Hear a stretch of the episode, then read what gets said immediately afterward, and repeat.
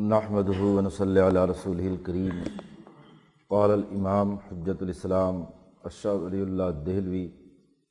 ثم انتقل الی قوتہ الملکیہ وعلم ان الانسان لیس کسائر کسائر انواع الحیوان بل لہ ادراک اشرف من ادراکاتہم۔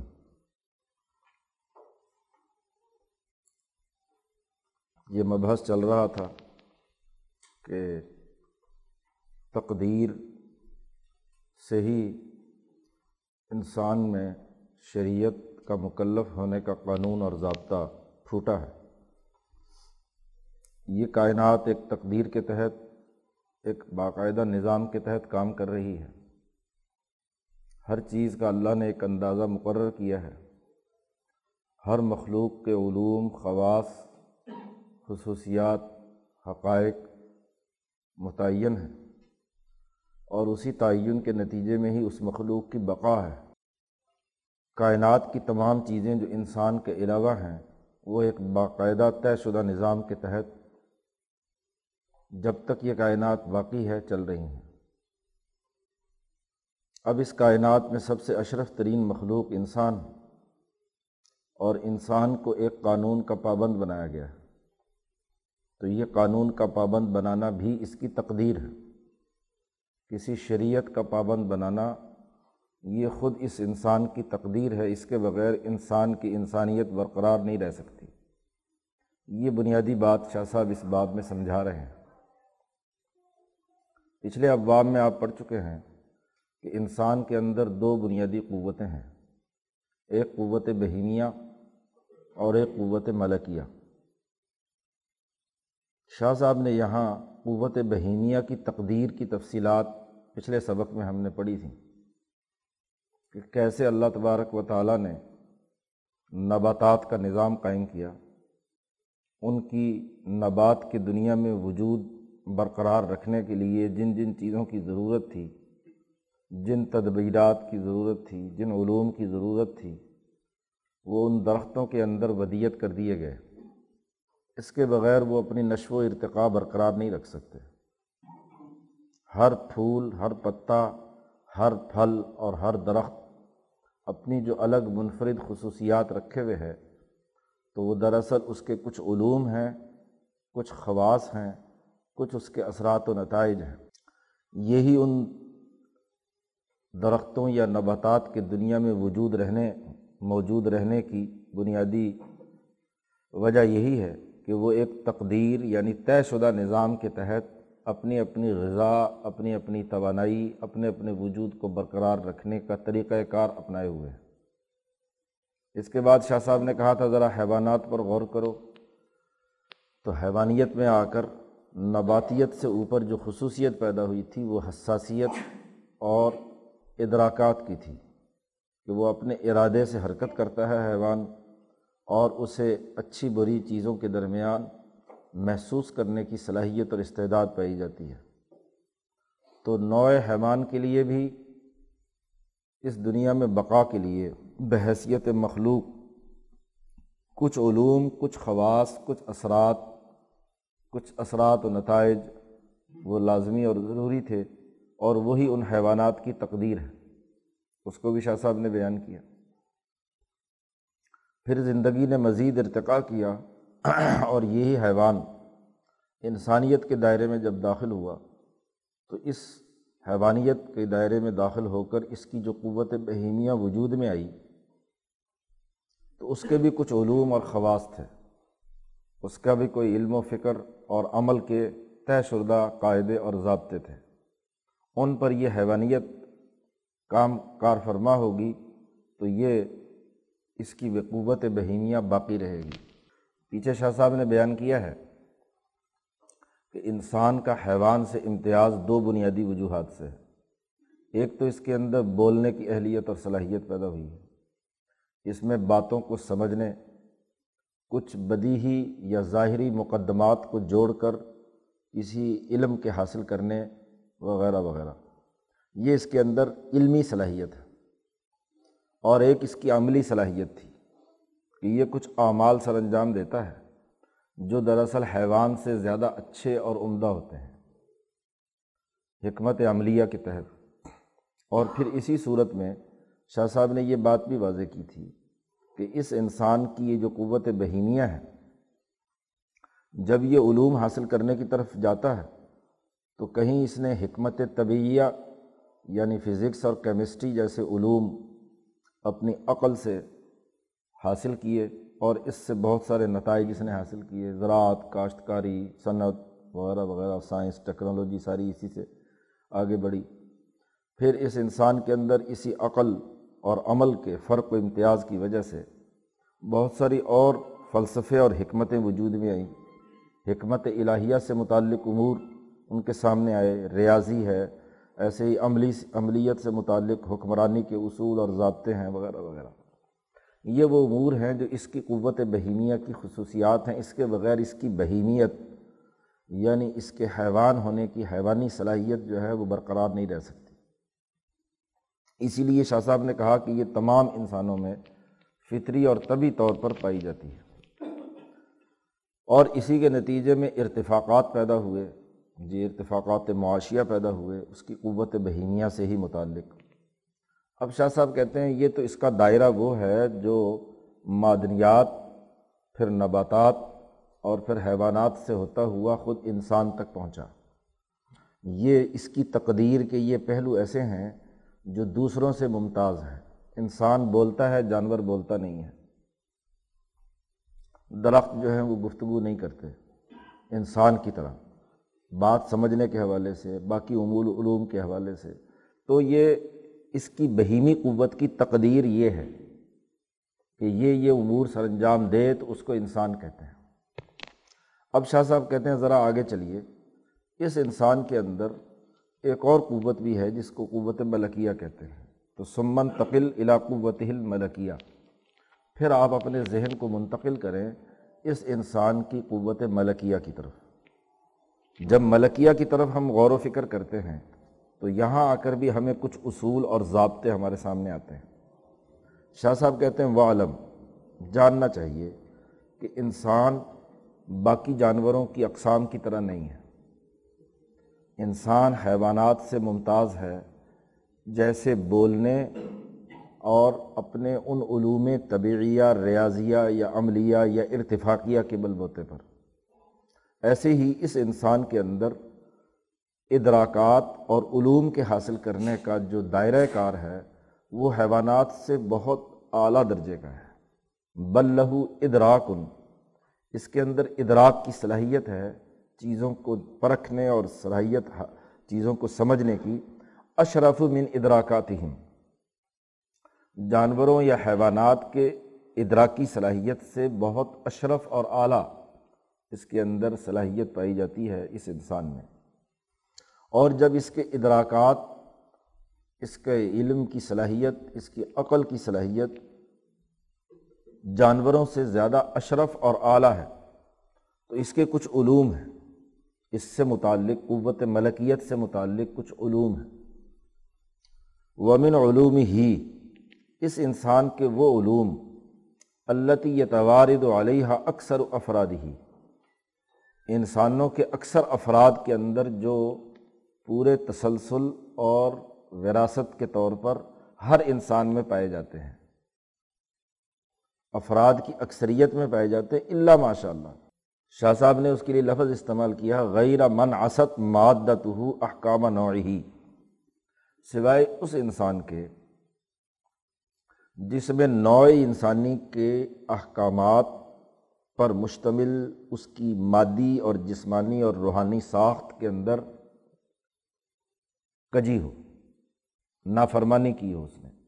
تخلیق کے مرحلے میں جب مخلوقات تیار ہوتی ہیں تو کچھ ایسی چیزیں وجود میں آ جاتی ہیں کہ جن پہ پورا اس معیار کے مطابق وہ چیز پیدا نہیں ہو رہی ہوتی۔ تو ایک انسان پیدا ہوا مثلا مجنون ہے، پاگل ہے، اس کو جنون کی کیفیت طاری ہے، مجذوب ہے، اسے دنیا کی کوئی ہوش نہیں، تو وہاں ہم یہی کہتے ہیں کہ اس کی بائی برتھ اس کے اندر ایسا ڈیفالٹ آ گیا ہے کہ اب اس کا کوئی علاج نہیں ہو سکتا۔ گویا کہ ہم یہ کہتے ہیں کہ یہ ناقص انسانیت ہے۔ تو یہ ناقص انسانیت اگر نہ ہو یعنی بھرپور ایک انسان انسانی روپ کے اندر موجود ہے، یعنی اس کی عقل کام کر رہی ہے، اس کے اعضاء کام کر رہے ہیں، سوجھ بوجھ سمجھ موجود ہے، تو وہ تمام جو اکثر افراد ہیں انسانیت کے، ان کے اندر وہ علوم ضرور ہیں۔ کون کون سے علوم ہیں؟ شاہ صاحب نے کہا کہ قوت ملکیہ کے تقاضے سے انسان کے اندر یہ سوال سب سے پہلے ابھرتا ہے، التفتیش عن سبب ایجادہ و تربیتہ، سب سے پہلے وہ اس بات پر تفتیش کرتا ہے کہ اسے پیدا کیوں کیا گیا۔ یہ جانور میں سوال نہیں ہو سکتا، یہ انسان میں سوال ہوتا ہے۔ ایک انسان وہ ہے جو اپنی عقل استعمال کر کے روزمرہ کے جو امور ہیں وہ سر انجام دے رہا ہے، چاہے اس کا طبیعت سے فزکس کیمسٹری سے تعلق ہے، خواہ اس کا علم ریاضی سے تعلق ہے، خواہ اس کا تعلق حکمت الہیہ سے ہے، وغیرہ وغیرہ عملی چیزوں سے ہے، ارتفاقات سے متعلق ہے، وہ تو اس کی زندگی بسر کرنے کے بھاگ دوڑ ہے، دوڑ دھوپ ہے۔ لیکن جب بھی ایک انسان جس کے اندر ادراک کی اعلیٰ ترین صلاحیت موجود ہے، اور اکثر انسانوں میں ہوتی ہے، تو سب سے پہلا سوال اس کے دماغ میں یہ ابھرتا ہے کہ وہ کیوں پیدا ہوا، سبب ایجادی، وجود میں کیوں آیا، اور وہ یہ جو بچپن سے لے کر بڑے ہونے تک مختلف مراحل میں اس کی تربیت یا اس کی کمی کمیاں دور ہو رہی ہیں، ذہن کے اندر ارتقاء جاری ہے، یہ کیوں ہوا ہے۔ انسان کا یہ قوت ملکیہ کا سب سے پہلا ادراک یا اس کی علمی صلاحیت اس بات کی تحقیق و تفتیش ہے کہ وہ پیدا کیوں ہوا، اور اس کے مختلف مراحل سے تربیت کے مراحل کیوں اور کیسے وجود میں آ رہے ہیں، پہلا سوال۔ جب وہ اس سوال پر غور و فکر کرتا ہے تو والتنبیہ، دوسری بات، والتنبیہ بإثبات مدبر فی العالم ہوا اوجدہ و رزقہ، اس سوال پر غور و فکر کرتے ہوئے اس کی عقل جب دوڑتی ہے تو ضرور اس نتیجے پر پہنچتی ہے کہ اس پوری کائنات کو چلانے والی ایک ذات ضرور ہے، ایک سسٹم کے تحت ہے۔ جب عقل اور علم یہ سوال کرتا ہے کہ کیوں پیدا ہوا اور کیوں ان مراحل سے گزرا، کائنات میں سورج اس کو روشنی دے رہا ہے، چاند جو ہے اس کو چاندنی بکھیر رہا ہے، یہ فصلیں جو ہیں اس کے کھانے پینے کے لیے ہاں جی صف باندھے کھڑی ہیں، یہ جانور اس کے استعمال کے لیے موجود ہیں، وغیرہ وغیرہ، ان تمام پر جب وہ غور و فکر کرتا ہے تو وہ یہ سمجھتا ہے کہ یہ جو مختلف اور منتشر چیزیں اس کائنات میں ہیں، تو ضرور اس کا کوئی نہ کوئی بنانے چلانے والا ہے جس نے ان کو تخلیق دی، پیدا کیا ہے۔ اس کو آپ گاڈ کہیں، رام کہیں، اللہ کہیں، کچھ ہی کہیں، جو مرضی کہیں، وہ ایک طاقت کا اس بات ضرور کرتا ہے، وہ اس پر غور و فکر کرتا ہے کہ ایک ضرور، کیوں؟ اس نے تجربے اور مشاہدے سے دیکھا ہے کہ جہاں کہیں دو خدا ہوتے ہیں یا تین خدا ہوتے ہیں یا نظم و نسق میں ہاں جی برابر کے درجے کے دو تین افسران ہوتے ہیں، وہ سوائے لڑائی بھڑائی کرنے کے اور کوئی کام نہیں کرتے۔ تو جب وہ اپنی عقل سے اس پوری کائنات پر غور کرتا ہے تو ضرور اس کو متنبہ ہوتا ہے، اس نتیجے پر پہنچتا ہے کہ اس عالم کی تدبیر کرنے والا ایک ایک ذات ہے، اسی ذات نے ہی اوجدہ، اسے وجود بخشا ہے، اور اسی نے یہ اس کے رزق کا اور اس کی نشو و نما کا اور ارتقاء کا ایک نظام بنایا ہے، اس کے بغیر اس کا وجود نہیں ہو سکتا۔ جب اسے اس بات کا ادراک ہوتا ہے تو تیسرا سٹیپ، سوال، سوال کے بعد جواب، اور جب یہ جواب حاصل ہو گیا تو پھر اس کا ایک اس کے جسم پر جو چیز کیفیت طاری ہوتی ہے، یہ بھی اکثر انسانوں کے اندر موجود ہے۔ شاہ صاحب کہتے ہیں تضرع بین یدی باری و مدبری ہی بہمتی ہی و علم ہی، وہ اپنے اس خالق و مالک اللہ تبارک و تعالیٰ کے سامنے گڑ گڑاتا ہے، عاجزی اختیار کرتا ہے، اپنے اس مدبر اور اس باری تعالیٰ کے سامنے کیسے، بہمت ہی و علم ہی،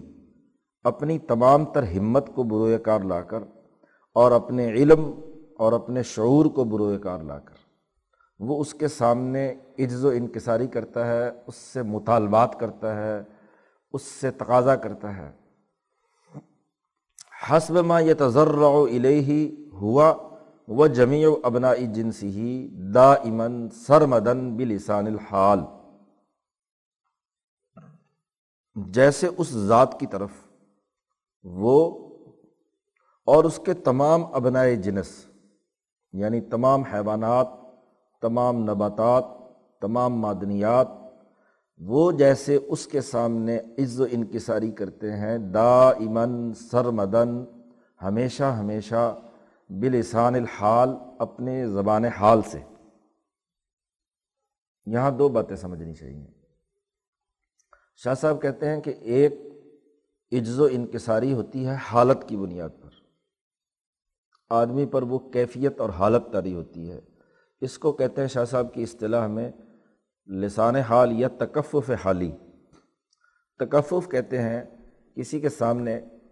مطالبہ کرنا، دعا مانگنا، ہاتھ کف ہاتھ کو کہتے ہیں،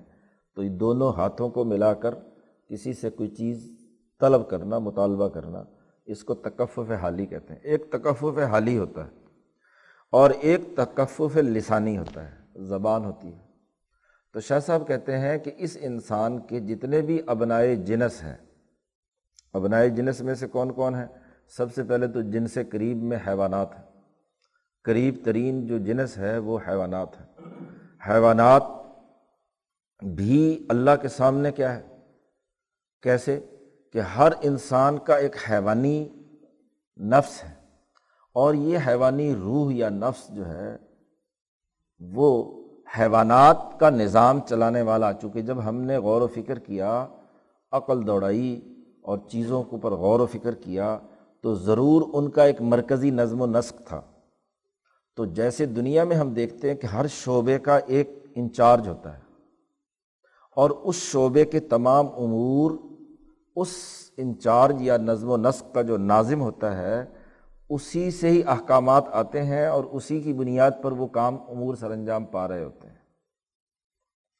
ایسے ہی شاہ صاحب کہتے ہیں جب ہم کائنات کا ایک نظام مانتے ہیں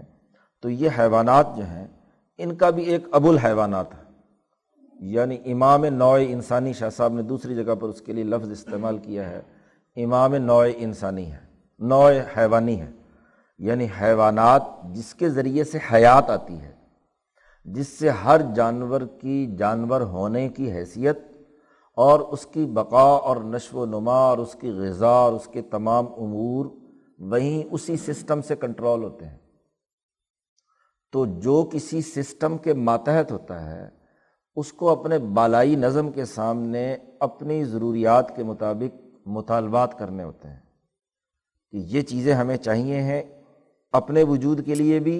اور اپنی اس اجتماعیت کے برقرار رکھنے کے لیے بھی۔ اور بالائی نظم اس ضرورت اور تقاضے کے مطابق کیا ہے، ان کی ان ضروریات کو پورا کرنے کا ایک باقاعدہ نظام وجود میں لاتا ہے۔ تو وہ ابو الحیوانات جو ہیں، ہر حیوان کے اندر جو حیواناتی خصوصیات اور تقاضے ہیں ان کا پورا کرنے کا ذمہ دار ہے۔ اسی طریقے سے جب ہم نباتات پر غور و فکر کرتے ہیں تو نباتات کا بھی، تمام نباتات جتنے بھی ہیں ان کا بھی ایک ابو النبات ہے، نباتات کا ایک امام ہے، امام نوع نباتی اسے کہتے ہیں۔ عرش الہی کے نیچے حضیرت القدس میں یا ملائے اعلیٰ میں وہ نفس نباتی جو ہے، ابو النبات، وہ بھی وہاں پر موجود ہے۔ ایسے ہی ابو الحیوانات کا مرکزی نظام بھی، چونکہ مرکزی نظام ہم نے پیچھے بات کی کہ ایک مقدس مقام یا ایک ایسا مرکزی سسٹم ہے جو صرف اور صرف کیا ہے، عرش کے نیچے اس پوری کائنات کے تمام امور کو کنٹرول کر رہا ہے۔ تو دنیا میں جو چیز یہاں پر آئی ہے اس نے وجود ہی حاصل تب کیا ہے کہ جب پہلے اس کا وجود حضیرت القدس کے اندر وجود وجود آیا، پھر وجود مثالی ہوا، پھر وجود کیا ہے ملائے سافل میں آیا، پھر وہ وجود اس دنیا کے اندر آیا۔ تو ہر وجود ہاں جی اس مرکز کے ساتھ جڑا ہوا ہے۔ ہر درخت اپنی نوع کے اعتبار سے بھی، اپنی صنف کے اعتبار سے بھی وہ اس ابو النبات کے ساتھ جڑا ہوا ہے۔ ایسے ہی معدنیات کا جو دائرہ ہے، اگر اس کے پیچھے چلے تو تمام معدنیات کے اندر جو الگ الگ خصوصیات پیدا ہوئی ہیں، تو اس کا بھی ایک ابو المعدن ہے، امام نوع معدنی ہے جو وہاں پر موجود ہے، اور وہ سارا معدنیات اس کے نظم و نسق درخت یا اس کے ماتحت کام کر رہے ہیں، ایسے ہی ابو النبات کے تحت تمام درخت، ایسے ہی ابو الحیوان کے تحت تمام حیوانات، ایسے ہی امام کے بارے میں پیچھے آپ پڑھ چکے ہیں نوع انسانی کے حوالے سے کہ وہ ایک روح ہے جو عرش کے نیچے بکثرت الوجوہ والالسن، جس کے بہت سے چہرے ہیں اور بہت سی زبانیں ہیں، اور ہر چہرے اور ہر زبان کے ساتھ ستر ہزار چہرے اور ستر ہزار زبانیں وغیرہ وغیرہ پیچھے حدیث آ چکی تھی۔ تو تمام انسانوں کا جو امام نوعی انسانی ہے یا ابو الانسان ہے، انسان اکبر بھی شاہ صاحب کی اصطلاح میں اسے کہا گیا، تو وہ انسانیت کے تمام امور کو دیکھ رہا ہے۔ تو شاہ صاحب یہ کہتے ہیں کہ ہر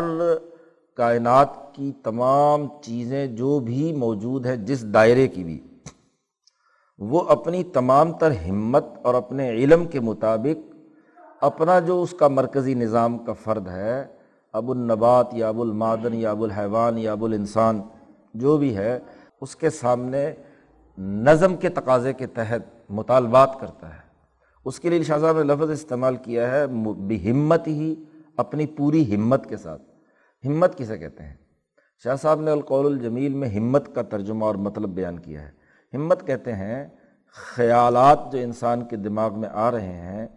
ان تمام خیالات کو مجتمع کر لینا ایک جگہ پر، اور اس کے اجتماع سے انسان کے اندر ایک عزم پیدا ہو جائے، اور صرف عزم ہی نہیں بلکہ عزم پختہ ہو جائے۔ ایسی صورت سے یہ عزم، آرزو، طلب یعنی انشاءات، دعا انشاء ہے، اور اس انشاء کے اندر آدمی کے اندر تمنائیں اور مطالبات موجود ہوتے ہیں۔ ایسے طریقے سے وہ تمام خیالات ایک کام کرنے پر مرتکز اور مجتمع ہو جائیں کہ اس خیال کے علاوہ کوئی اور خیال دماغ میں اس وقت نہ ہو، اس کو کہتے ہیں ہمت۔ مثلاً شاہ صاحب مولانا سندھی نے یہاں مثال دی کہ جیسے ایک آدمی جو ہے، بلکہ شاہ صاحب نے مثال دی، ایک آدمی پیاس لگی ہوئی ہے، جب آدمی کے وجود پر پیاس شدت سے طاری ہے تو اس کا انگ انگ، اس کا جز جز، اس کے تمام اعضاء، اس کا دماغ، اس کا دل، اس کی تمام چیزیں، خیال کہاں پر لگا ہوا ہے؟ پانی کی طرف، کہ اس کو پانی چاہیے۔ اور پانی کا مطالبہ جتنا دیر ہوگی، شدت بڑھتی جائے گی، اتنے ہی ہر چیز ہمت یعنی مطالبے کی انتہا ہوگی کہ آپ کہیں سے دو گھونٹ پانی مل جائے کہ جس سے آپ کی جسم کی جو ضرورت ہے وہ پوری ہو۔ تو طلب کی انتہا ہے، میدا بھی مانگ رہا ہے، جگر بھی مانگ رہا ہے، ہاتھ بھی مانگ رہے ہیں، دماغ بھی مانگ رہا ہے، خیال بھی مانگ رہا ہے، قلب بھی ادھر متوجہ ہے، ہاتھ پاؤں بھی وہ مارتا ہے، ٹانگیں بھی چلا رہا ہے کہ کسی طرح پانی ملے، جی زبان سے بھی پکار رہا ہے، دماغ میں بھی سوچ رہا ہے۔ یعنی خیالات کے جتنے بھی انسانی جسم میں مختلف اور چیزیں تھیں وہ ایک نقطے پر مرتکز ہو گئیں، اور ایسی وقت میں کوئی اور خیال اس کے دماغ میں مثلا نہیں ہوتا، اس کو کہتے ہیں ہمت۔ جس کی جتنی ہمت بلند ہوتی ہے اتنا ہی وہ کیا ہے، نتائج تک جلدی پہنچ جاتا ہے۔ دعا وہ ہوتی ہے یا مطالبات وہ ہوتے ہیں جو ہمت کے ساتھ کیے جائیں۔ ہمت کے بغیر محض سستی اور قائلی سے بس دعا پڑھ لی جائے، اللہ میں یہ کر دے، یہ کر دے، یہ کر دے، اس کے اوپر حالت طاری نہیں ہوئی، اس کے وجود کے اوپر اس کی کیفیت طاری نہیں ہوئی۔ تو جب کیفیت طاری نہیں ہوئی تو وہ دعا قبول کیسے ہوگی؟ اگر جو قرآن نے کہا ہے نا کہ یہ بندہ جب مجھ سے مانگتا ہے، اجیب دعوت الداعی اذا دعانی، جب بھی ایک بندہ مجھ سے پکارتا ہے، دعا مانگتا ہے، تو میں اس کی دعا ضرور سنتا ہوں۔ وہ دعا وہ ہے جو ہمت سے تعلق رکھتی ہے، اور ہمت کا مطلب یہ ہے کہ اس ایک بات کے علاوہ اس کے دماغ سے باقی تمام خیالات نکل جائیں، اور اس کام کو کرنے کے لیے اس کے تمام اعضاء، حرکتیں، ممکنہ تمام گرد و پیش کا ماحول، اس کو کنٹرول کرنے کی اہلیت اور صلاحیت، اور لوگوں کو اجتماع کرنے، طاقت بنانے، وہ تمام چیزوں کے لیے وہ سراپائے دعا بن جائے یا سراپائے فکر و عمل بن جائے، اس کا نام ہمت ہے۔ تو شاہ صاحب کہتے ہیں کہ جب انسان نے پوری کائنات، جانور یہ غور و فکر نہیں کرتا، اس کا دائرہ یہ نہیں ہے، لیکن وہ بلسان حالی یعنی اپنی حالت اس کی ایسی ہے کہ اس کی حالت کا بقا اس کے بغیر نہیں ہے کہ وہ ابو الحیوانات کے سامنے، یا معدن کی حالت ایسی ہے کہ وہ ابو المعدن کے سامنے، یا نبات کی حالت ایسی ہے کہ وہ ابو النبات کے سامنے کیا ہے جی اپنے ضروریات اور تقاضوں کے لیے مطالبات پیش نہ کرے۔ جیسے وہ پیش کرتا ہے اپنی حالت سے، انسان کی سطح پر جب زندگی آئی ہے تو انسان نہ صرف زبان حال سے بلکہ زبان قال سے بھی، یعنی زبان سے بھی زبان سے بھی وہ دعا مانگتا ہے، کیونکہ اس کو نطق کی صلاحیت دی ہے، بولنے کی صلاحیت دی ہے، تو یہ بولتا بھی ہے اور سمجھتا بھی ہے، یہ حیوان سے اس کے اندر ممتاز ہے۔ تو انسان لسان حالی بھی اور لسان اصلی بھی، دونوں کے تحت اس ذات کے سامنے جس کو وہ خدا، گاڈ، رام، جو بھی کچھ سمجھتا ہے، اس کے سامنے گڑ گڑاتا ہے۔ اس پر اللہ تعالیٰ کا ایک قول بیان کیا ہے، اللہ پاک فرماتے ہیں الم ترا، کیا تم نے دیکھا نہیں ہے کہ ان اللہ یسجد لہ، اللہ تعالیٰ کو سجدہ کر رہی ہیں وہ تمام چیزیں، من فی السماوات و من فی الارض، جتنی چیزیں بھی آسمانوں میں ہیں اور جتنی چیزیں بھی زمین میں ہیں، حتیٰ کہ والشمس والقمر والنجوم والجبال والشجر والدواب وکثیر من الناس، سورج، چاند، ستارے، پہاڑ، درخت، جانور، اور انسانوں میں سے بہت زیادہ انسان اللہ کے سامنے سجدہ ریز ہے، اللہ کی تسبیح و تحمید میں مشغول ہیں، سجدہ ریز ہیں۔ قرآن کہتا ہے، دوسری جگہ پر کہا ہے، چاہے وہ تضرعاً و خفیہ ہو یا کرہا ہو، یعنی زبردستی سے ہو، پسند نہ بھی ہو، تب بھی کرنا ہے، اس کے بغیر اس کا گزارا نہیں ہے۔ تو جو بھی آسمان و زمین میں سورج، چاند، ستارے ہیں، وہ سب اس کے سامنے۔ اب سورج ایک نظام کے تحت چل رہا ہے، تو سورج کو کنٹرول کرنے کے لیے بھی ایک باقاعدہ طے شدہ نظام ہے، اور جیسا کہ حدیث میں آیا ہے کہ نبی نبی اکرم صلی اللہ علیہ وسلم نے فرمایا، ابو ذر، پتہ تمہیں سورج کہاں جاتا ہے؟ غروب ہونے کے بعد، سورج غروب ہو رہا تھا،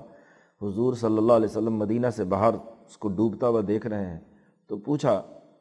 ابو ذر غفاری رضی اللہ تعالیٰ عنہ سے، یہ سورج کہاں جا رہا ہے؟ تو ابو ذر غفاری نے فرمایا کہ مجھے اللہ و رسول و عالم، اللہ اس کا رسول زیادہ جانتا ہے۔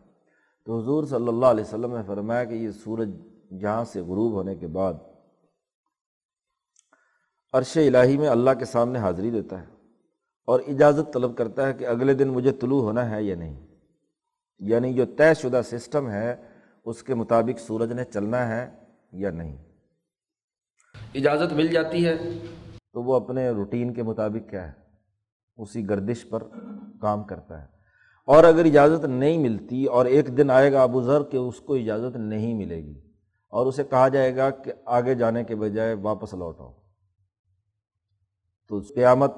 اس وقت تک نہیں آئے گی کہ جب سورج الٹا چلنے لگ جائے، اور جیسے ہی وہ الٹا چلے گا تو ظاہر ہے کہ پورا سسٹم، اس کی تمام بنیادیں ہل گئی، اور جیسے وہ ہلیں گی تو چاند، ستارے، باقی زمین توڑ پھوڑ اور سارا کیا ہے دھماکے سے ہر چیز اڑ جائے گی۔ کوئی مشینری ایک سسٹم کے تحت بنائی گئی ہو، وہ سسٹم ریورس ہو جائے تو وہ سارا کے ساری مشینری اور اس سے متعلق جتنی بھی چیزیں ہیں وہ سب کے سب کیا ہو گیا، خراب ہو جائے گا۔ تو ایسے ہی سورج جیسے ہی الٹا چلے گا تو قیامت اس کائنات کے اوپر واقع ہو جائے گی، کیونکہ نظام شمسی کے تحت ہی یہاں کے طے شدہ تمام امور ہیں۔ تو سورج، چاند، ستارے تمام اس کے سامنے سجدہ ریز ہیں، اور یہ سجدہ ریزی کا مطلب یہی ہے۔ اور دوسری جگہ پر جو اللہ نے کہا ہے کہ ام من شیء الا یسبح بحمدہ، دنیا کی کوئی چیز ایسی نہیں ہے کائنات کے اندر جو اللہ کی تسبیح و تحمید نہ کر رہی ہو، اور ہر چیز تسبیح کرتی ہے، لیکن لا تفقہون تسبیحہم، تم ان کی اس تسبیح کو سمجھتے نہیں ہو، کیونکہ ہر چیز اپنے طے شدہ نظام کے تحت ہے، تو جس نظام کے تحت ہے تو اسی نظام میں اس کی بقا ہے، تو وہ اس طے شدہ نظام کے تحت ہی کام کر رہی ہے، اور وہ طے شدہ نظام یہ ہے کہ اس کا جو بالائی نظم، اور ظاہر ہے کہ وہ جو بھی ابو النبات یا ابو الحیوان یا ابو المعدن ہے، اس کے اوپر جو اختیار کل ہے، اس کا جو مرکزی کنٹرول کرنے والی اتھارٹی ہے وہ کون ہے؟ اللہ تبارک و تعالیٰ کی ذات ہے۔ تو دراصل اللہ ہی نظام چلا رہا ہے نا، وہ تو درمیان کا بیچارہ ایک واسطہ ہے۔ اس لیے شرائع میں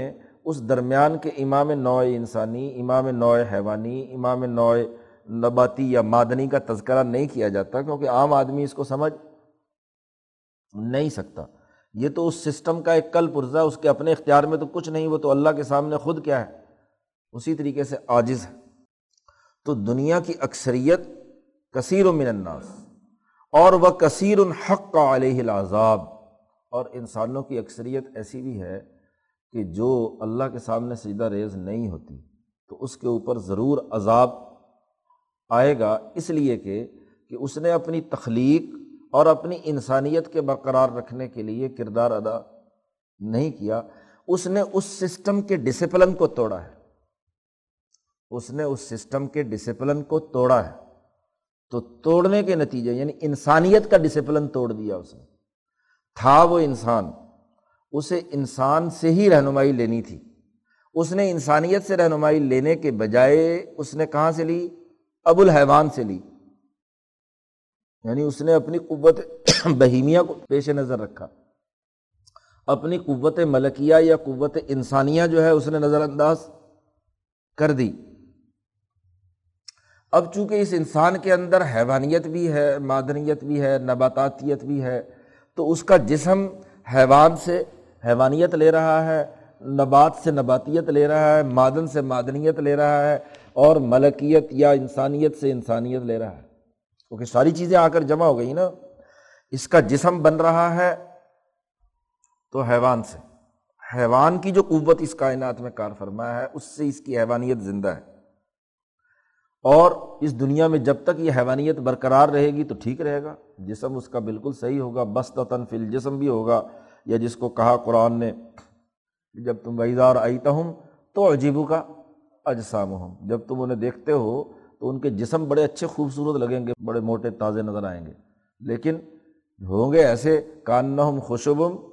مسندہ، لکڑیاں ہیں سجائی ہوئی۔ قرآن نے بڑی اچھی مثال دی ہے کہ لکڑیاں ہیں ہاں جی جن کو ٹیک لگا کے کھڑا کیا ہوا ہے، تو حیوان کی لکڑیاں حیوانی لکڑیاں ہیں، یا کوئی نبات سے لے رہا ہے تو صرف نبات کی لکڑیاں ہیں، ہاں جی جانوروں سے لے رہا ہے تو جانوروں کی طرح ہے۔ اس نے گویا کہ ابن انسان یا انسانیت کے امام سے رہنمائی، تھا وہ انسان، اسے ڈسپلن قبول کرنا تھا انسانیت کا، اس نے ڈسپلن صرف ذیلی جو ہے وہ قبول کرنے شروع کر دیے، تو کثیر حق علیہ العذاب، تو اس پر کیا ہے، اسی کی سزا ہے کہ بنایا تمہیں انسان تھا،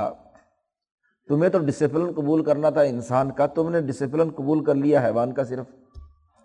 ٹھیک ہے انسان کا حیوان کا بھی ڈسپلن تمہیں دیا تھا، لیکن وہ تو اس زندگی تک تھا، اس زندگی میں تم بڑے اچھے رہو، بڑے اچھے ہو، بڑے موٹے تازے ہاں جی پرورش حاصل ہے تمہیں، بڑی ترقیات ہیں، تو یہ دنیا ختم ہو گئی تو معاملہ ختم ہو گیا۔ بات یہ کہ اگلے مرحلے کے اندر تو حیوانیت کے لیے کوئی دائرہ نہیں ہے، وہاں تو انسانیت کا دائرہ ہے۔ شاہ صاحب نے اس تجربہ یا اس ڈسپلن کو سمجھانے کے لیے ایک اور بات پر غور و فکر کرنے کی دعوت دی ہے۔ شاہ صاحب نے کہا ذرا غور و فکر کرو، الیس ان کل جزء من الشجرہ من اغصانھا و اوراقھا و ازہارھا متکفف یدہ الی النفس النفس النباتیہ، کیا تم یہ نہیں جانتے کہ کسی درخت کا ہر جز، خواہ اس کا پتا، خواہ اس کا پھل، اس کا پھول، اس کی ٹہنیاں، یہ اپنے اس نفس نباتی جو اس درخت کے اندر موجود ہے، کیا اس کے سامنے اس کے ڈسپلن کو قبول کیے ہوئے نہیں ہے؟ مثلاً آم کا پودا، اس کی ٹہنیاں، اس کا پتا، اس کا پھل، وہ آم کے درخت کی جو روح ہے، نفس نباتی ہے، اسی نے اس غذا کو جو اس درخت نے لی ہے، اسی نے اس کو کنورٹ کیا ہے آم کے پھل میں، درخت میں، ٹہنی میں۔ ورنہ جیسے پیچھے مثال دی تھی، ایک ہی زمین ہے، ایک ہی کھاد ڈالی ہے، ایک ہی پانی ڈالا ہے، سیب کے درخت نے، سیب کے درخت کا جو نفس نباتی ہے اس نے اس غذا کو کنورٹ کیا ہے سیب کی ٹہنی میں، سیب کے پتے میں، سیب کے پھل میں، اور ساتھ ہی اگر آم لگا ہوا ہے تو آم کے نفس نباتی نے اس غذا کو، وہ غذا تو وہی ہے، اس کو آم میں کنورٹ کر دیا، اس کی ٹہنی، اس کے پھول، اس کے پھل، اس کے ذائقے کے اندر۔ تو اس کا مطلب یہ کہ ہر ٹہنی اپنے وجود میں، ہر ہر جز اور ہر پھل اس نفس نباتی کا محتاج ہے، اور وہ نفوس نباتیہ ان کے اوپر جو ابو النبات ہے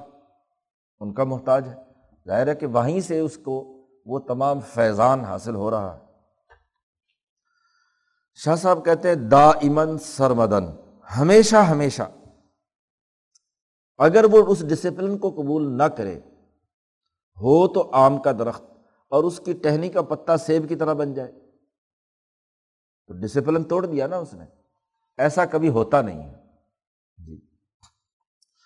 فَلَوْ كَانَ لِكُلِّ جُزٍ مِّنْهَا، آپ کہیں گے کہ جی یہاں ہم نے بڑی پیوند کاریاں کی ہیں، تو ہم نے کیا ہے اس طرح کے بہت سارے درختوں کے اوپر دوسرے پتے اگا دیے ہیں۔ اول تو بات یہ کہ پیوند کاری کے لیے بھی کوئی قاعدے اور ضابطے کی ضرورت ہے، بغیر قاعدے اور ضابطے اس کی پیچھے سے کوئی فیملی ریلیشن تلاش کرتے ہیں، اور اس ریلیشن کے بعد ہی کسی کی قلم کسی دوسرے قلم کے اندر چلتی ہے اور وہاں وہ نتیجہ پیدا کرتی ہے، ورنہ تو قلم نہیں چلتی۔ آم ہی کی دو اقسام میں سے ایک تخمی اور ایک قلمی، ہاں جی، دونوں آموں کے درمیان نسل پیچھے فیملی ایک ہوتی ہے، ذائقہ اور باقی چیزیں بدلنے کے لیے کیا آپ نے ایک نئی قلم چڑھا دی اس کے اوپر۔ فَلَوْ كَانَ لِكُلِّ جُزٍ مِّنْهَا عَقْلٌ، اگر فرض کرو ہر پتے اور ٹہنی میں عقل ہوتی تو لَحَمِدَ النَّفْسَ النَّبَاتِيَ حَمْدًا غَيْرَ حَمْدِ الْآخِرِ، ہر نفس نباتی اللہ کی حمد و ثنا ایسے طریقے سے کرتا جو دوسرے کی حمد سے بالکل کیا ہوتی،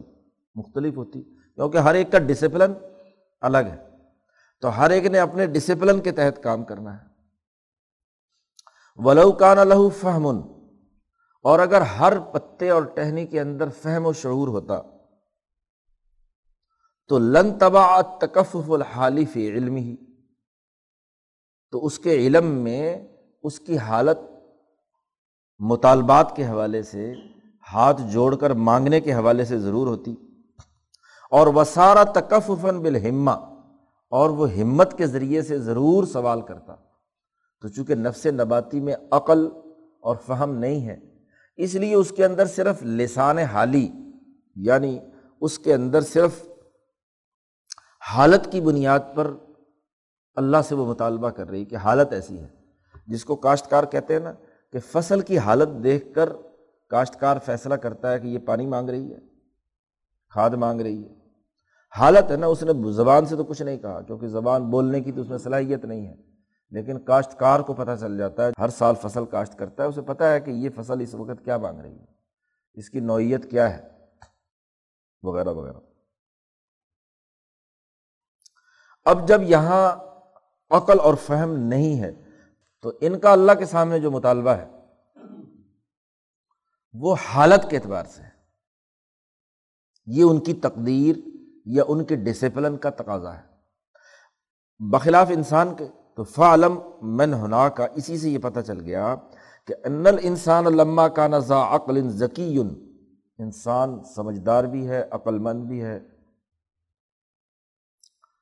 انطبع فی نفسہ التکفف العلمی حسب التکفف الحالی، انسان کے اندر حالت سے سوال بھی ہے اور علم سے بھی سوال ہے، یعنی پہلے اس کے وجود پر حالت طاری ہوتی، جیسے پیاس کی حالت طاری ہوئی، بھوک کی حالت طاری ہوئی، یا اپنے وجود اور بقا کے لیے اللہ کے سامنے گر گڑانے کی حالت طاری ہوئی،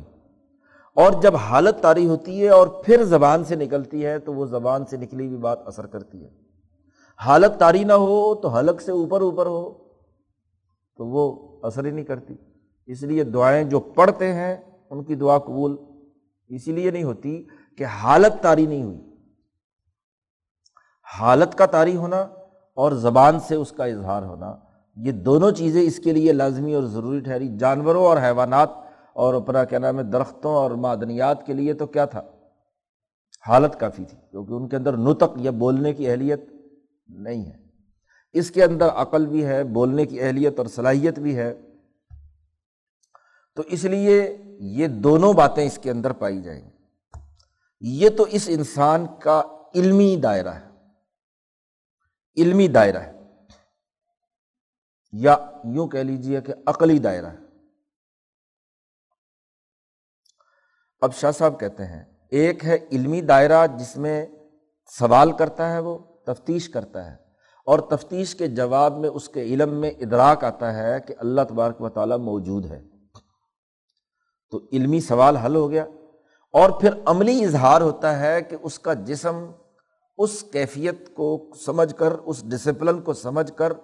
اپنے جسم کے ساتھ، اپنی حالت اور اپنی زبان کے ساتھ اس کے سامنے گر گراتا ہے، یا اس کے سامنے اس ڈسپلن کو قبول کرنے کا اقرار کرتا ہے۔ وَمِنْ خَوَاصِهِ أَيْضًا، اسی طریقے سے انسان کی خصوصیات میں سے، اس کی قوت ملکیہ کی خصوصیات میں سے یہ بھی ہے، کیا کہ أَنْ يَكُونَ فِي نَوْعِ الْإِنسَانِ، کہ انسانوں میں ایسا فرد موجود ہو کہ لہو خلوص الی منبع العلوم العقلیہ، ایسا اعلیٰ درجے کا علمی اور عقلی صلاحیت رکھنے والا فرد ہو جو اپنی تمام تر ہمت اور تمام تر خلوص کے ساتھ علوم عقلیہ کا جو منبع ہے اس تک پہنچ سکے،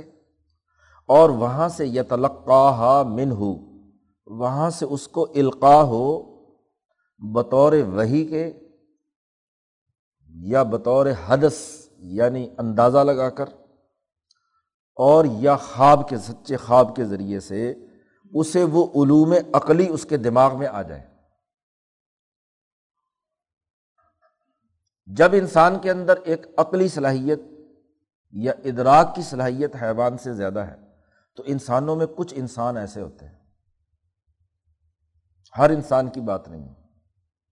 کچھ انسان ایسے ہوتے ہیں کہ جو اپنے وجود کی تمام تر ہمت، اپنے خیالات کے تمام تر تقاضوں سے، اپنے پورے خیالات کو مجتمع کر کے علوم عقلیہ کا منبع، اور علوم عقلیہ کا منبع کہاں ہے؟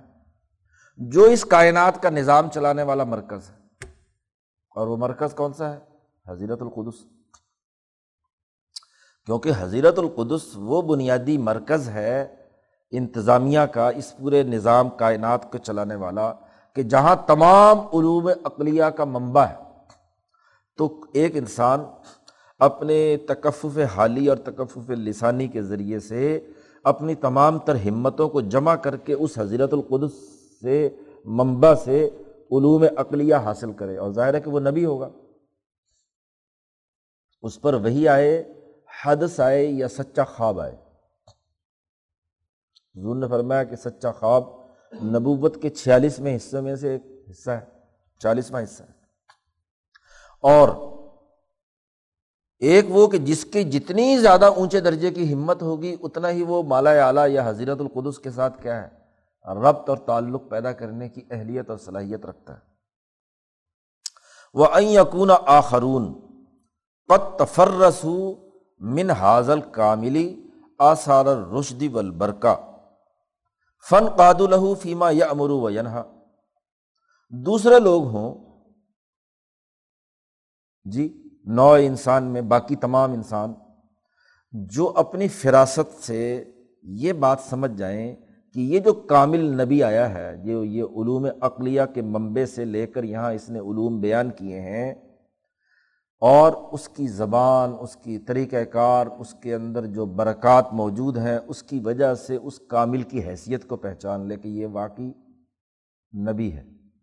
یا علوم لانے والا ہے، اور پھر اس کے تابع بن جائیں، اس کی فرما برداری کریں، جن باتوں کا وہ حکم دے اور جن باتوں سے روکے، کیونکہ اس کو اعلیٰ ترین درجے کے علوم عقلیہ حاصل ہو گئے۔ تو جس کے اندر اعلیٰ درجے کی علمی اور عقلی صلاحیت ہوگی، باقی لوگوں کو جو اس صلاحیت سے کم درجے میں ہیں ان کی اتباع کرنی ہوگی، جیسے ابو بکر صدیق رضی اللہ تعالیٰ عنہ نے نبی اکرم صلی اللہ علیہ وسلم کی کمال کو سمجھا، اور جیسے ہی حضور نے یہ بات بیان کی تو ان کی فراست نے ہاں جی فوراً طور فوری طور پر تصدیق کی حضور کی، اور حضور پر ایمان لائے، حضور نے جو کہہ دیا اس پر عمل کیا، اور جو روک دیا رک گئے۔ تو انسانوں میں، نوع انسان میں دو طرح کے افراد ہوتے ہیں، جن کے اندر اعلیٰ درجے کی ہمت، اعلیٰ درجے پہ منبع علوم عقلیہ سے ربط پیدا کرنے کی صلاحیت ہوتی ہے، اور وہ یقیناً انبیاء علیہم السلام ہی ہوتے ہیں، اور دوسرے لوگ ان کی کیا ہے، اطاعت کرتے ہیں۔ شاہ صاحب نے کہا دیکھو لیس فرد من افراد الانسان، افراد انسانی میں سے کوئی فرد ایسا نہیں ہے، ہر انسان سوائے مجذوب اور پاگل کے، اس کی تو بات ہی نہیں ہو رہی، ہر فرد الا لہو، اس کے اندر یہ اہلیت اور صلاحیت ہے کہ وہ عالم غیب کے ساتھ ربط پیدا کر سکے۔ کوئی انسان ایسا نہیں ہے کہ عالم غیب کے ساتھ ربط پیدا نہ کر سکے، انسان ہو اور عالم غیب کے ساتھ ربط پیدا نہ کر سکے، نہیں، ہر انسان، لیس فرد من افراد الانسان الا، حصر کیا ہے، ہر انسان کے اندر لہو قوت التخلص الی الغیب، غیب کی طرف خلوص کے ساتھ جانے کی قوت موجود ہوتی ہے۔ اس غیب کے ساتھ تعلق کی کیا شکلیں ہوتی ہیں؟ برؤیا یراہا، سب سے پہلے تو سچا خواب ہے، ہر انسان کو خواب آتا ہے، اور ضرور زندگی میں کوئی نہ کوئی صحیح اور ٹھیک خواب دیکھا ہوتا ہے، اور یہ خواب کا ربط جو ہے یہ بھی کیا ہے، غیب کے ساتھ ربط کی ایک ادنا سی یا کمزور سی مثال ہے۔ او برأی یبصرہ، یا اس کے سامنے سمجھی اور بصیرت اور شعور والی رائے اس کے دماغ میں آ گئی، اور وہ سمجھتا ہے کہ یہی رائے برحق ہے اور اس کے مطابق اسے عمل کرنا ہے، تو یہ بھی تو غیب سے آئی ہے۔ او حتف یسمعہ، یا کوئی حاتف غیبی کی آواز آئی، اس سے سن کر اس نے کیا ہے، اس غیب کے ساتھ، غیب کے علم کو حاصل کر لیا۔ او حدث یتفتن لہ، یا اس کا ایسا اندازہ ہے، حدث ہے، کہ جو اس نے اس سے سمجھ لیا فہم و بصیرت کے ساتھ۔ ہاں، ہر انسان میں یہ اہلیت اور صلاحیت ہے، مسلمان ہو، کافر ہو، کوئی بھی ہو، ہر ایک میں یہ فطری استعداد، اسی کو کہا گیا کہ کل مولود یولد علی الفطرہ، کہ ہر انسان بچہ جو پیدا ہونے والا ہے وہ فطرت انسان اسلامی پر پیدا ہوتا ہے۔ ہاں، البتہ یہ بضرور فرق ہے، درجات ضرور ہے، الا ان منہم الکامل، ان میں سے کچھ لوگ بہت اعلیٰ درجے کے کامل ہوتے ہیں، اور ومنہم الناقص، اور ان میں کچھ ناقص ہوتے ہیں، اور یہ بات طے شدہ ہے کہ جو ناقص علم یا عقل رکھتا ہے اسے کامل کی اتباع کرنی چاہیے، یحتاج الی الکامل۔ اسی لیے تو ہر جاہل کسی عالم استاذ کے سامنے زانو ادب طے کرتا ہے، تبھی تو اس کے پاس علم آتا ہے۔ نقص والے کو کامل کے پاس جانا ہے، لیکن صلاحیت ہر ایک کے اندر موجود ہوتی ہے۔ یہ تو عقلی صلاحیت ہو گئی۔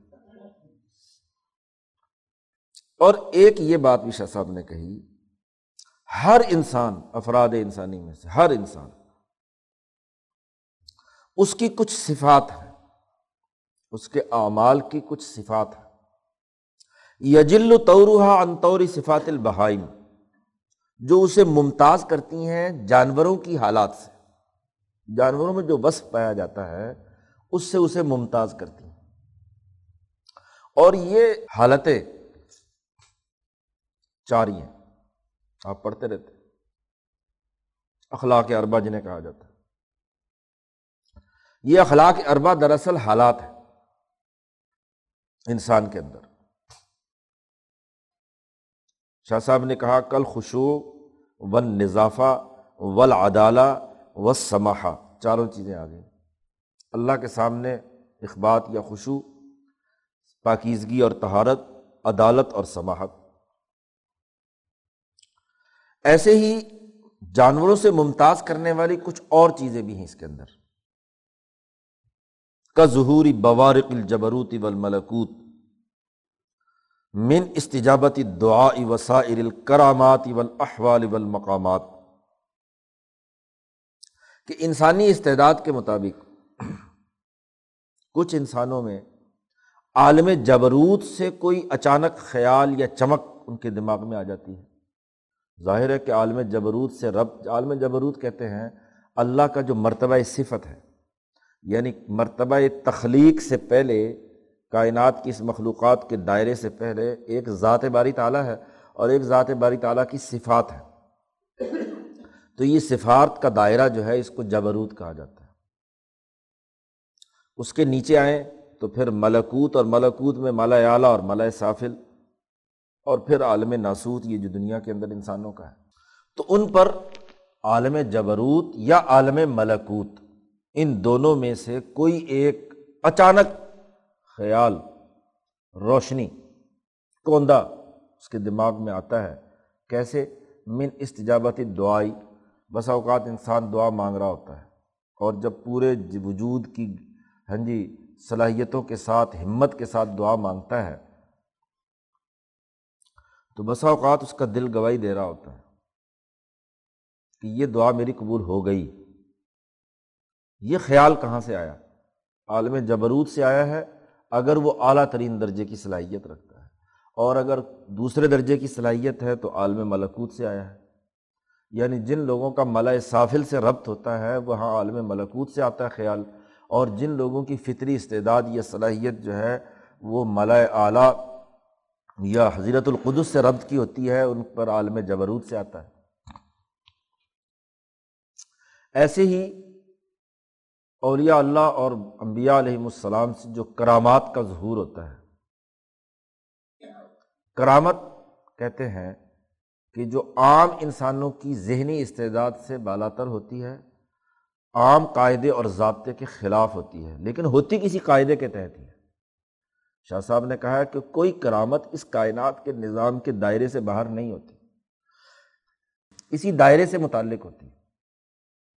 لیکن عام انسانوں کے ذہن میں جو قاعدہ اور ضابطہ ہے اس کو توڑ رہی ہوتی ہے، اس لیے اس کو کہتے ہیں کہ یہ کرامت ہو گئی۔ ایسے ہی احوال و مقامات، انسان جب اللہ کی طرف سفر شروع کرتا ہے، سلوک جسے کہتے ہیں، تو راستے میں کچھ حالتیں آتی ہیں، اس کو احوال کہا جاتا ہے۔ احوال حالات کی جمع ہے، اور جب کسی خاص منزل کو طے کر لیتا ہے اس کو مقام کہتے ہیں، اور مقامات صوفیہ کے ہاں آٹھ دس ہیں، توکل ہے، شکر ہے، صبر ہے، وغیرہ وغیرہ، صوفیہ کی کتابوں میں موجود ہے۔ تو یہ انسان کی حالت کے اعتبار سے ہر انسان میں یہ صلاحیت ہوتی ہے، کمی بیشی، کامل، ناقص، کمزوری وغیرہ وغیرہ، اور اعلیٰ درجے کا ہونا، یہ ضرور فرق ہوتا ہے، اور ہر ناقص کو ہر کامل سے کیا ہے، رہنمائی لینی ہے، تبھی تو وہ رہنمائی۔ اگر استعداد ہی سرے سے نہ ہو غیب کے ساتھ ربط پیدا کرنے کی، اور اگر کسی انسان کے اندر استعداد ہی نہ ہو احوال و مقامات یا عدالت و سماحت اور طہارت اور اخبات کی، تو پھر اس کو حکم کیوں دیا گیا کہ یہ کرو، یہ کرو، وہ کرو؟ یہ جو سب کچھ کیا گیا ہے یہ دراصل کیا ہے، اس کی استعداد اور صلاحیت کی وجہ سے کیا گیا ہے۔ تو ملکیت کے خواص میں سے ایک تو علوم ہے، ان علوم کے نتیجے میں وہ تحقیق و تفتیش کرتا ہے اس کائنات کے پیدا کرنے والے کی، اور اس تفتیش کے نتیجے میں اس کو سمجھ آتا ہے کہ یہ کائنات ایک نظام کے تحت چل رہی ہے اور اس نظام کو چلانے والی ایک طاقت، اور پھر اس کی حالت اس کے سامنے یہ ہوتی ہے کہ اس ڈسپلن کو پورا کرنے کے لیے وہ جدوجہد اور کوشش کرتا ہے۔ ایسے اس قوت ملکیہ کے کچھ خواص ہیں کہ یہ اپنی عقلی صلاحیت کے ساتھ غیب کے ساتھ یا علوم عقلیہ کے منبع کے ساتھ رابطہ پیدا کرتا ہے۔ اس کی کچھ صفات ہیں جس کے نتیجے میں اس پر یہ چار حالتیں اور اخلاقیات اس کے اوپر آتی ہیں، طہارت، سماحت وغیرہ وغیرہ۔ یہ انسان کی قوت ملکیہ کی خصوصیات۔ شاہ صاحب کہتے ہیں والامور التی یمتاز بها الانسان من سائر افراد الحیوان کثیرۃ جدا، حیوانات کے تمام افراد سے انسان کا ممتاز ہونے کے امور جو ہیں، امتیازی خصوصیات بہت زیادہ ہیں، کثیرۃ جدا، بہت کثرت سے ہیں، لیکن جماع الامری و ملاکہ خصلتان، جماع الامر جب بھی لفظ جماع بولا جاتا ہے تو اس کا مطلب جامع بات، اصلی بات، جیسے کہتے ہیں جماع الباب، اس باب سے متعلق جو بنیادی اور اصلی بات، اصول یہ ہے۔ جماع الاسم کی مرکزی گناہ جو ہے، جامع گناہ، وہ یہ ہے، مثلا شراب کو کہا جاتا ہے کہ شراب جماع الاسم ہے، تمام گناہوں کی جڑ اور بنیاد۔ شاہ صاحب نے کہا اس انسان حیوانات سے ممتاز ہونے کے حوالے سے جو جامع ترین بات ہے، وہ ملاکہ مرکزی بات، خلاصہ، وہ دو باتیں ہیں۔ قوت ملکیہ کے تناظر میں اگر انسان کو حیوان سے یا اس کی قوت بہیمیہ سے ممتاز کرے تو دو باتیں، احداہما زیادت القوت العقلیہ، پہلی چیز جو انسان کو تمام جانوروں سے ممتاز کرتی ہے وہ قوت عقلیہ کا انتہائی زیادہ ہونا ہے، اور آگے آ رہا ہے وثانیہما براعت القوت العملیہ، قوت عملیہ کی مہارت کا ہونا،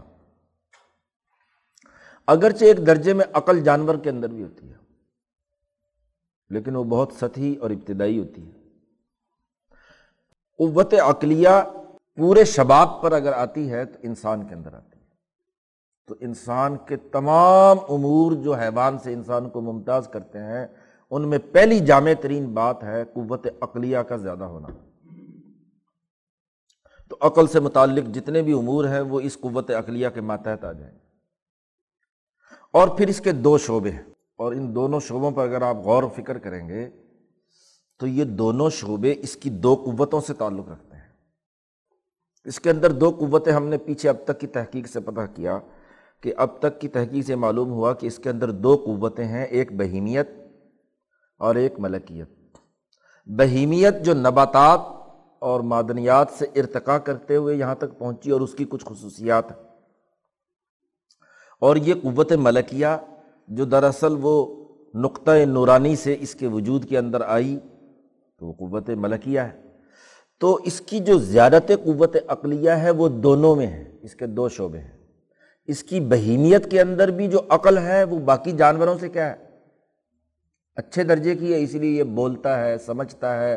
ارتفاقات اختیار کرتا ہے، اور اس کی جو قوت عقلیہ اس کی قوت ملکیت میں ہے وہ بھی بہت زیادہ ہے۔ تو شاہ صاحب نے کہا وَلَهَا شُعْبَتَانِ، اس قوت عقلیہ کی حوالے سے اس انسان کے اندر دو شعبے ہیں،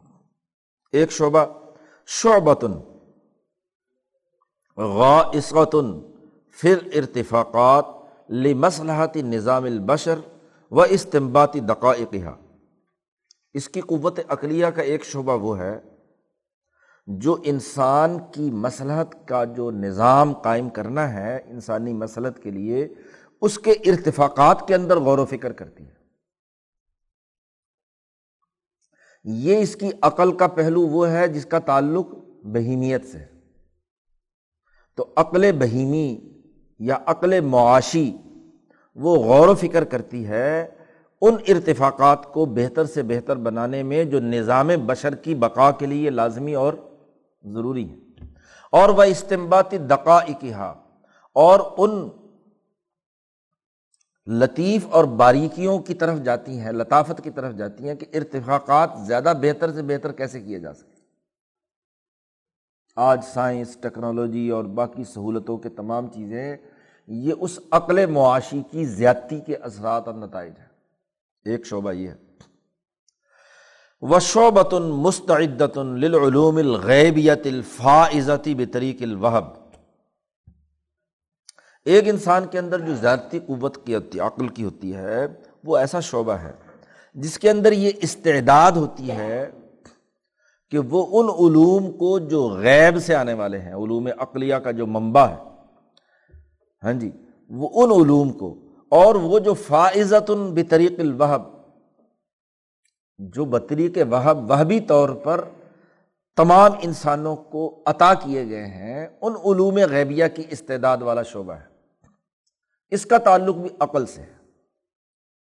جیسا کہ انبیاء علیہم السلام کی عقل منبع علوم عقلیہ یعنی حضیرت القدس سے اپنا ربط پیدا کرتی ہے، اور وہاں سے ان کے اوپر وہ علوم وحی کے ذریعے سے، حدث کے ذریعے سے، کسی خواب کی شکل میں آتے رہتے ہیں۔ تو آپ اگر چارٹ بنائیں تو پہلے قوت عقلیہ کی زیادتی لیں، اس کے دو شعبے ہو گئے۔ ایک شعبہ وہ جو ارتفاقات، جو انسانی زندگی کی اس دنیا میں بقا کے لیے، نظام بشر کے لیے ضروری ہے، وہ عقل اس پر غور و فکر کرتی ہے، اور دوسری عقل وہ ہے جو علوم غیبیہ کے حصول کے لیے اپنی استعداد کے مطابق غور و فکر کرتی ہے۔ تو عقل معاشی اور عقل معادی کہہ لیں یا عقل غیبی کہہ لیں، غیب سے تعلق رکھنے والی۔ دوسری اس کے اندر جو اہلیت اور صلاحیت جس کو حیوانات سے ممتاز کرتی ہے،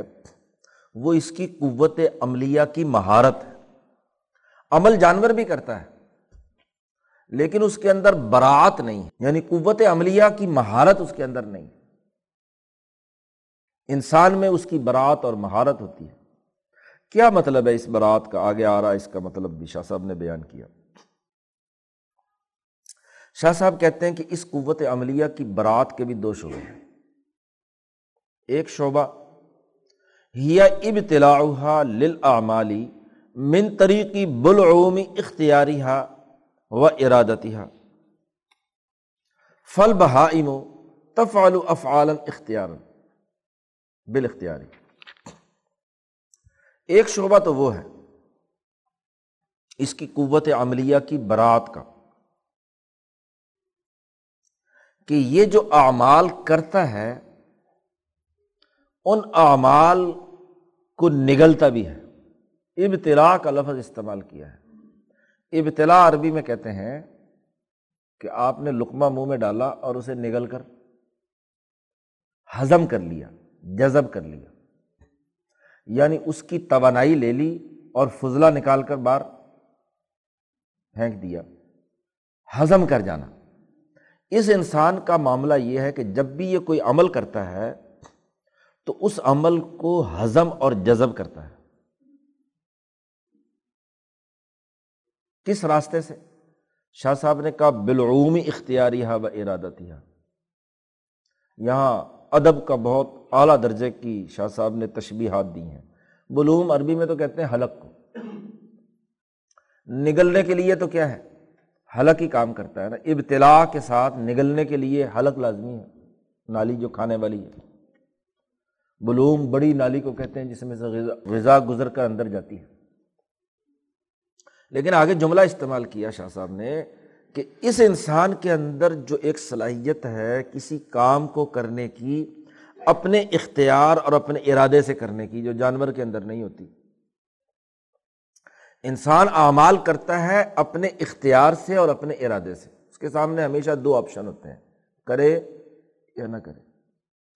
اپنے اختیار سے نہ کرنا بھی اور اپنے اختیار سے کرنا بھی۔ تو یہ جو اختیار کا راستہ ہے، اس اختیار اور ارادے کے راستے سے وہ اعمال کو نگلتا ہے۔ اب اس پوری بات کو، چونکہ ذرا تھوڑی سی مشکل بات ہے اور ادبی پیرائے میں شاہ صاحب نے یہاں بیان کیا ہے، تو آگے اس کی تفصیل بیان کر رہے ہیں کہ ان جانور اعمال نہیں نگلتا تو کیا مطلب ہے، اور انسان اس کو نگل کر ہضم اور جذب کر لیتا ہے تو اس کا کیا مطلب ہے۔ شاہ صاحب کہتے ہیں فل بہائم، جانور افعال کرتے ہیں اور اپنے اختیار سے بھی کرتے ہیں بسا اوقات، لیکن ہوتا یہ ہے کہ لا تدخل افعالها فی جذر انفسها ولا تتنور انفسها بارواح تلك الافعال۔ وہ فعل جو انہوں نے ایک دفعہ کیا وہ ان کی روح کی گہرائی میں جا کر داخل نہیں ہوتا، بس کیا اور فنا ہو گیا۔ اسی طریقے سے ان کی روح جو ہے جانوروں کی، وہ ان افعال کی روح بھی حاصل نہیں کر پاتی، اس سے رنگین نہیں ہوتی۔ بھوک لگی، کھانا کھا لیا، معاملہ ختم۔ اپنے اختیار سے جا کر اس نے چارہ کھایا، پانی پیا، معاملہ ختم ہو گیا۔ اس کی روح کے اندر کوئی چیز نہیں ہے۔ انما تلتصق بالقوا القائمہ بالروح الہوائی فقط، چونکہ جانور کے اندر روح ملکوتی نہیں ہے، اس میں صرف روح ہوائی یا حیوانی ہے۔ یہ جو اس نے کام کیا ہے اپنے فعل اختیار سے، وہ اس کی روح ہوائی کے ساتھ جا کر جڑا ہے، چمٹا ہے۔ جب روح ہوائی کے ساتھ جڑا ہے تو فیصحل علیہا صدور امثالہا، تو جو ایک کام اس نے ایک دفعہ کیا ہے نا، مثلاً ایک گھاٹ سے اس نے پانی پیا ہے، کل کو پیاس لگے گی تو اسی گھاٹ پر پہنچ جائے گا، اس کا ہم مثل فعل کرے گا۔ اتنا کام ضرور کرتا ہے، لیکن معاملہ کیا ہے انسان کا؟ یہ تو جانور کی بات ہوگی۔ ول انسان یفعل افعالا، انسان جب کوئی فعل کرتا ہے تو فتفن الافعال، وہ افعال فنا ہو جاتے ہیں۔ تنزع منہا ارواحہا، اس عمل کی ایک روح الگ ہوتی ہے اور وہ روح جو ہے اس کا نفس ناطقہ نگل لیتا ہے، جذب کر لیتا ہے۔ جانور کی روح عمل کی روح کو جذب نہیں کرتی، انسان کی روح یا نفس ناطقہ اس کے اس عمل کی روح کو جذب کر لیتا ہے۔ فَيَظْهَرُ فِي النَّفْسِ، اس کے نفس اور روح کے اندر ظاہر ہوتا ہے اما نورن او ظلمتن۔ عمل اچھا تھا تو اچھے عمل کی جو نورانیت ہے وہ نورانیت جذب کر لیتا ہے، عمل برا تھا تو اس عمل کی جو ظلمت ہے وہ اس کی روح جو ہے اس کو جذب کر لیتی ہے، نگل لیتی ہے، ظاہر ہوتی ہے وہاں پر۔ جیسا کہ پیچھے آپ نے حدیث میں پڑھا کہ انسان جب اچھا عمل کرتا ہے تو اس کے قلب پر ایک سفید نقطہ لگتا ہے نور کا، اور جب برا عمل کرتا ہے تو وہاں ایک سیاہ نقطہ لگتا ہے، حتیٰ کہ وہ کالا سیاہ ہو جاتا ہے۔ اس کا مطلب یہ کہ انسان کا عمل کی ظاہری شکل گو فنا ہو جاتی ہے، لیکن اس عمل کی جو روح ہے وہ اس کے نفس کے ساتھ چمٹ جاتی ہے، اس کے نفس ناطقہ کے ساتھ، یعنی جو ملکیت اور بہیمیت کے ملاپ سے اس کی جو روح وجود میں آئی ہے، نفس ناطقہ وجود میں آیا ہے، وہ اس کو نگل کر اپنے اندر محفوظ کر لیتا ہے۔ یہی وجہ ہے، آپ دیکھیں گے انسان غلطیوں سے سیکھتا ہے۔ ایک مثال سے لیں، آپ نے پہلے دن گاڑی چلائی تو ظاہر ہے کہ غلطی بھی ہو سکتی ہے، غلطی ہوتی ہے۔ اب اس غلط کام کرنے یا ناقص کام کرنے کی ایک روح آپ کے نفس میں آئی، اگلے دن جب آپ کام کرتے ہیں تو وہ غلطی نہیں دہراتے، کیونکہ وہ پہلے والا ریکارڈڈ آپ کے پاس موجود ہے۔ آپ کو فوراً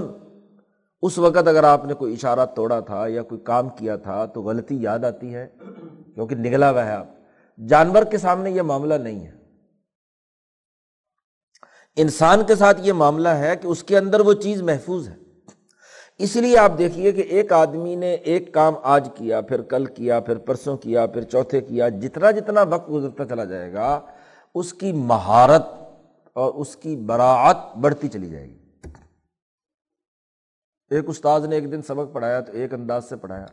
بعد میں وہ اندر محفوظ ہوا تو رات کو جا کر سوچا کہ پتہ نہیں یار اس کے اندر تو ابھی اور اچھے طریقے سے پڑھایا جا سکتا تھا، اگلے دن اور اچھے طریقے سے پڑھائے گا، حتیٰ کہ وہ کیا ہو جائے گا، اس سبق کا ماسٹر اعظم ہو جائے گا، پکا پروفیسر،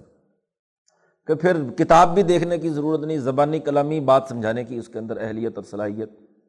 تو اتنی برات اور مہارت ہو جائے گی۔ کیوں؟ اس لیے کہ اس کے تمام اعمال کی روح اس کے اندر محفوظ ہے، اسی سے اسی سے تو اس کا تجربہ بنا، اسی سے تو اس کی چیزیں نکھریں، اسی سے تو اس کے اعمال کی صلاحیتوں کے اندر نکھار پیدا ہوا. اگر پہلے والے اعمال کی روح محفوظ نہ ہوتی تو نئے عمل کرتے وقت یہ کچھ سیکھتا. جانور ہر دفعہ وہی عمل کرتا ہے، سیکھنے کا معاملہ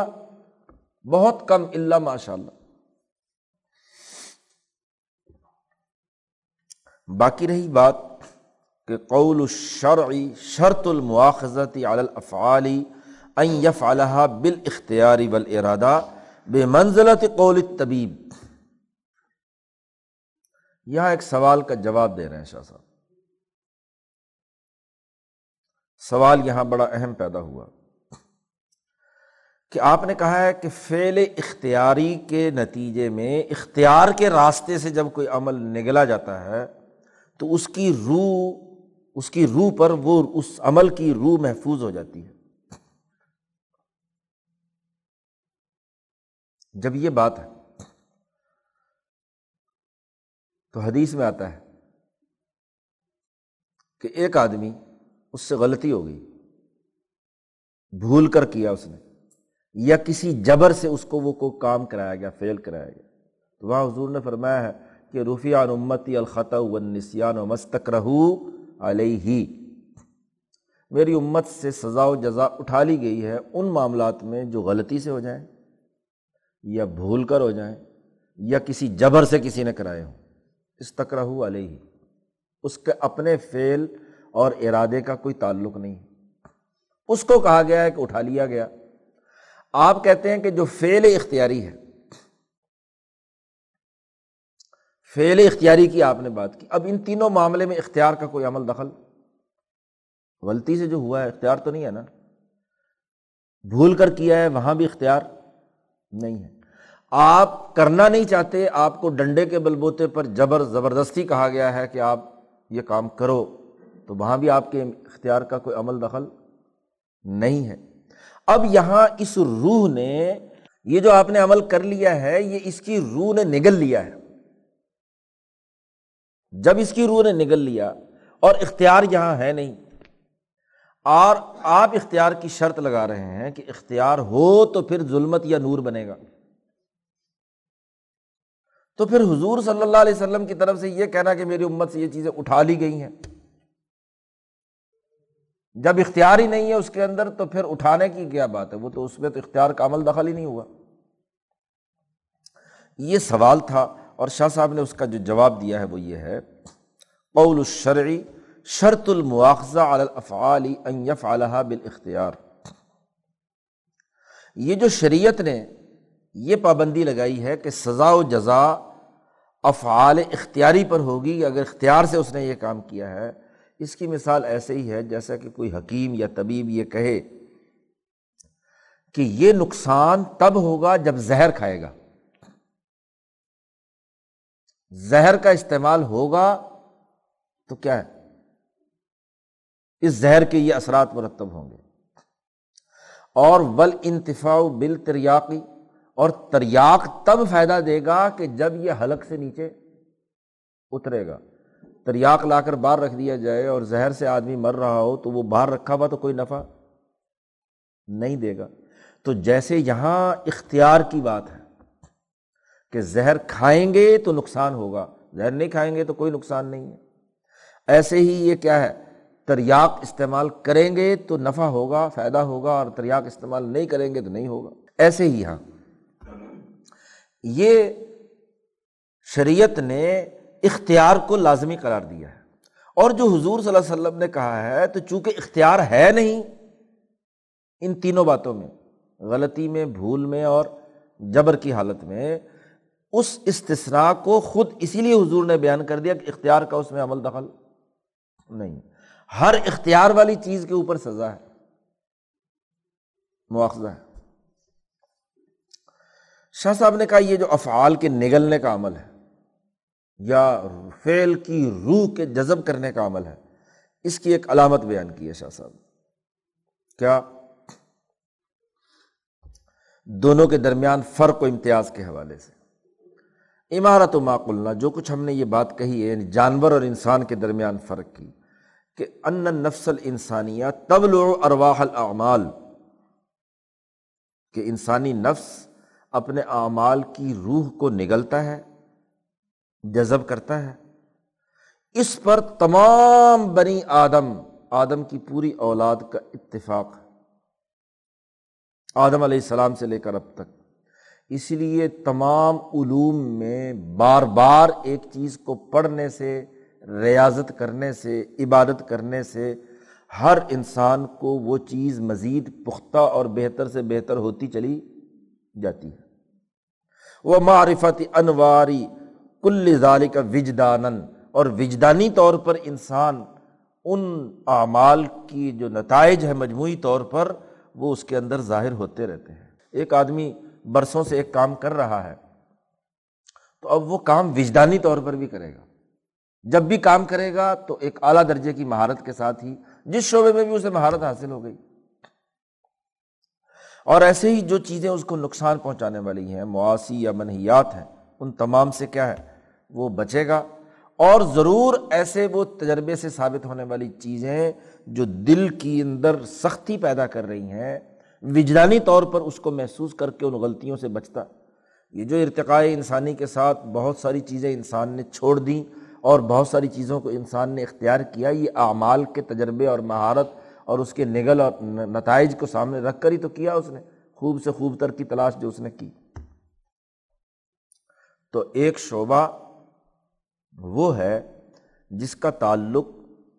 اعمال کی روح کو نگل کر جذب کرنے سے ہے، اس کا یہی مطلب ہے براعت القوت العملیہ، کہ عملی قوت کے اندر اس کے اندر زیادتی پائی جاتی ہے۔ اور اس براعت قوت عملیہ کا ایک اور شعبہ بھی ہے، شعبۃ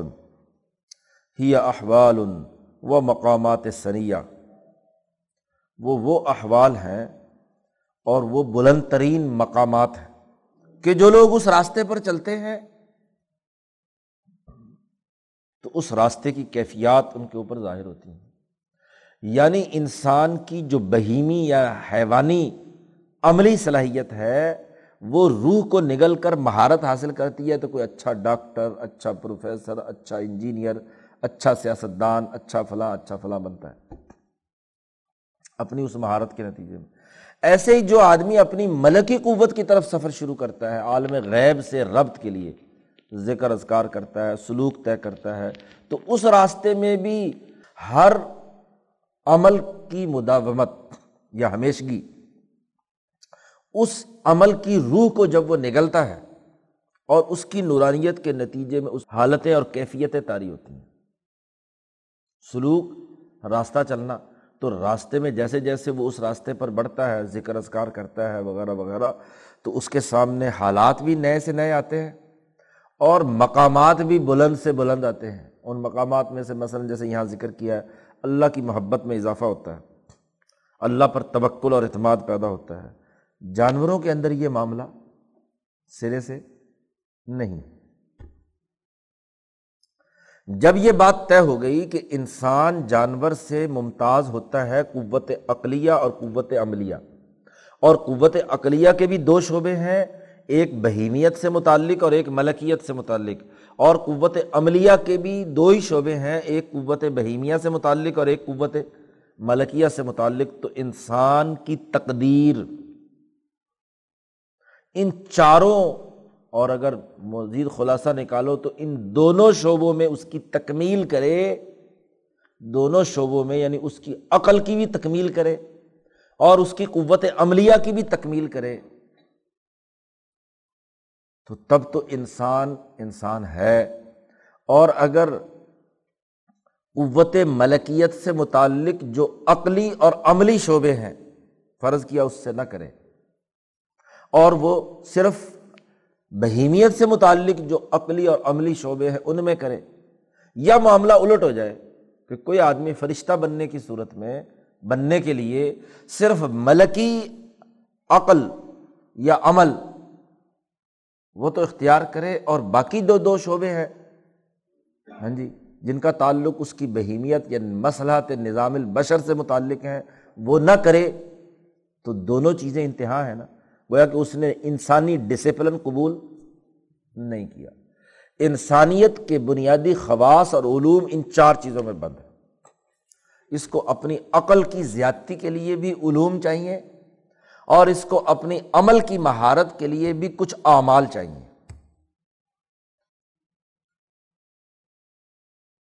جب یہ بات طے ہو گئی،